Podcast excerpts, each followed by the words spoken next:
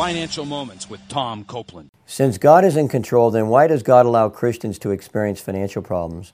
For Christians who violate biblical financial principles, financial trials are a means by which God teaches us His way of managing money.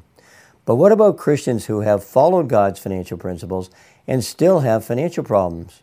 In John chapter 15, Jesus explained that in the same way a gardener prunes his vine, God prunes his children by way of trials so that we will depend on God more and remain continuously connected to the Lord for the purpose of bearing more spiritual fruit.